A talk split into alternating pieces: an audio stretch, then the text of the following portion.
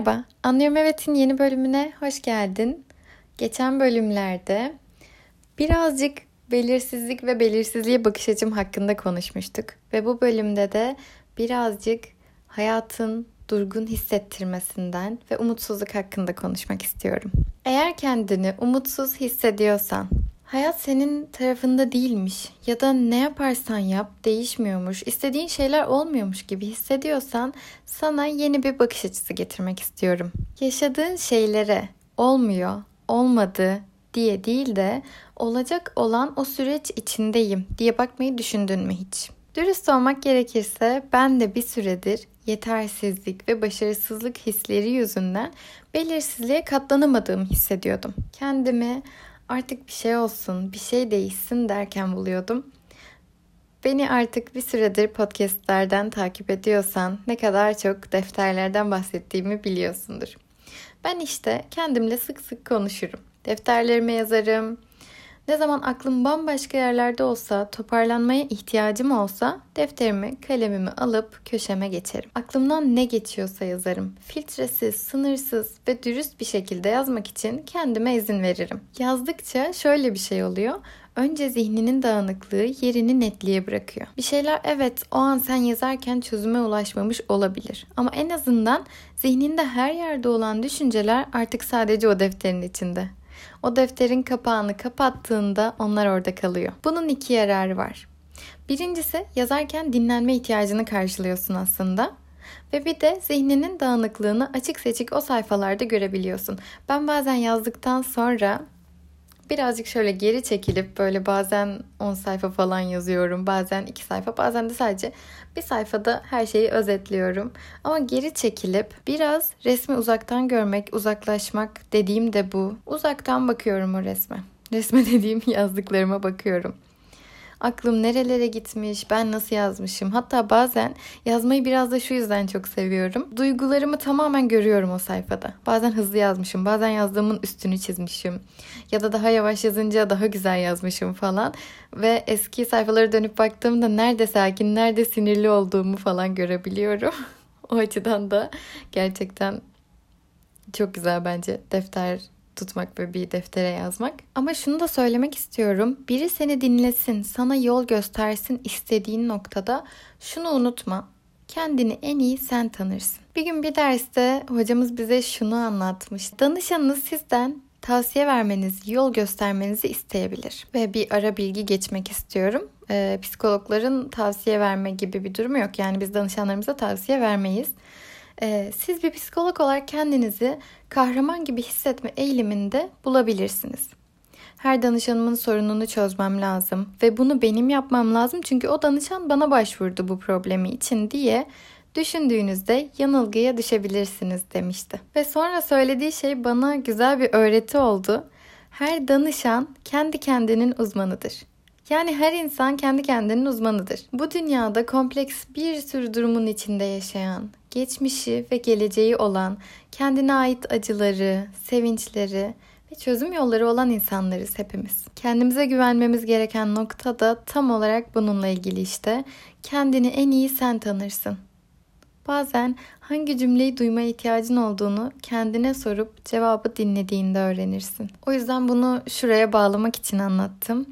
Yazmak bir şekilde kendi kendinizi dinlemek aslında anlamaya çalışmak, gerçekten neye ihtiyacınız olduğunu duymak ve kendi kendinize yol göstermektir. Bazen başkalarını anlatmak isteriz. Bunu bazen dinlenmek istediğimiz için, bazen tavsiye duymak için yaparız. Bunda bu arada hiçbir problem yok. Bu da insana oldukça iyi gelen bir şey. Sosyalleşmek, anlatmak, hayatımızı ve deneyimlerimizi paylaşmakta hiçbir sorun yok. Ama çoğunlukla aradığın, ihtiyaç duyduğun şeyi yine kendi içinde buluyorsun. Çünkü sen kendinin uzmanısın. Ben yine öyle karma karışık hissettiğim bir günde defterimi açtım ve yazmaya başladım. Daha sonra birkaç sayfa böyle hararetli bir şekilde yazdıktan sonra şunları söylerken buldum kendimi. Şimdi günlüğümden hemen bir alıntı iliştiriyorum. Hiçbir şey yapmıyor değilsin. Dolayısıyla hiçbir şey olmuyor, ilerleme göremiyorum ya da değişim gerçekleşmiyor gibi görünse de aslında sen tohumlar ekiyorsun. Hem de hayatının her alanında. Değişim bir gecede olan bir şey değil. Her gün yaptığın minik eklemeler kümülatif bir şekilde birikip belki de hiç beklemediğin bir anda olması gereken o şeye dönüşecek. Tohumu ektiğin andan onun filizlenmesini ya da fidanı görmeyi beklemezsin. Bu gerçekçi değil. Bunu yazdıktan sonra öyle bir içsel rahatlama yaşadım ki. Çünkü artık biliyorum ki kendime tohum neden hızla filizlenmedi demeyeceğim. Ya da başkalarının çok çok uzun süre önce ektikleri tohumlarla kıyaslamayacağım. Sonuca değil de sürece odaklanıp bekleme süresinin keyfini çıkarmayı bileceğim diye düşünüyorum. Mesela kendime güzel bir rutin oluşturdum. Bu rutinin içinde her gün 10 dakika kitap okumak var diyelim. Gerçekten de var. Ve 2 haftadır bunu bu şekilde yapıyorum ben. Her gün 10 dakika kitap okumak bana her gün bir kitap bitirmeyi sağlamıyor. Ama her gün okuma alışkanlığımı sürdürmeyi, buna sadık kalabilmek için küçük bir adım atmayı ve belki de 10 dakikaların her gün toplanması bana bir haftada ya da iki haftada bir kitap bitirmeme yardım edecek. Yani kısa vadede yaptığımız şeyler uzun vadede kendini gösterecek ve sonuç alabileceğiz. Şimdi sana şöyle bir soru sorsam. Önümüzdeki bir ay Hadi bir yıl demeyelim. Çünkü uzun vadeli düşünmek yorucu olabiliyor biliyorum. Bir ay sonra bir şey gerçekleşsin istiyorsun. Bu ne olabilir? Hayatında ne olsun? Ya da ne değişsin istiyorsun? Belki her gün yürüyüşe çıkan bir insan olmak. Her gün okumak ve birkaç kitap bitirmek. Yazmak ya da yazmaya başlamak. Ya da belki daha sosyal bir insan olmak. Herhangi bir hedef olabilir. Önce bu hedefi bul ve daha sonra her gün tohum ekmek için ne yapabilirim diye sor kendine. Okuyan bir insana dönüşmek için her gün 10 dakika okuma hedefini uyanır uyanmaz gerçekleştirebilirsin. Yani gözünü açar açmaz oku demiyorum ama mesela günlük rutinini yapıyorsun ya işte uyanıp yüzünü yıkamak, işte kendine kahve yapmak falan gibi şeyler. Yani şöyle bir şey söyle kendine. Günün ilk kahvesini yaparken kitabımı okuyacağım. Ya da günün ilk kahvesini içerken kahve eşliğinde kitap okuyacağım diyebilirsin. Ya da her yere yanında kitap taşıyabilirsin. Dediğim gibi bu herhangi bir şey olabilir. Hedefini seç ve onu küçült. Sonuç bekleyebilirsin tabii ama tohum ekmekten kastım sanırım beklentisizlik. Yani sonucu bekleme, aşırı sonuç odaklı olma. Yap ve hayatına devam et. Zaten sonuca ulaştığında bu çok doğal bir şekilde gelecek sana. Bazen de kendi yüksek standartlarımıza erişmek için oldukça sert bir tavır takınıyoruz kendimize karşı.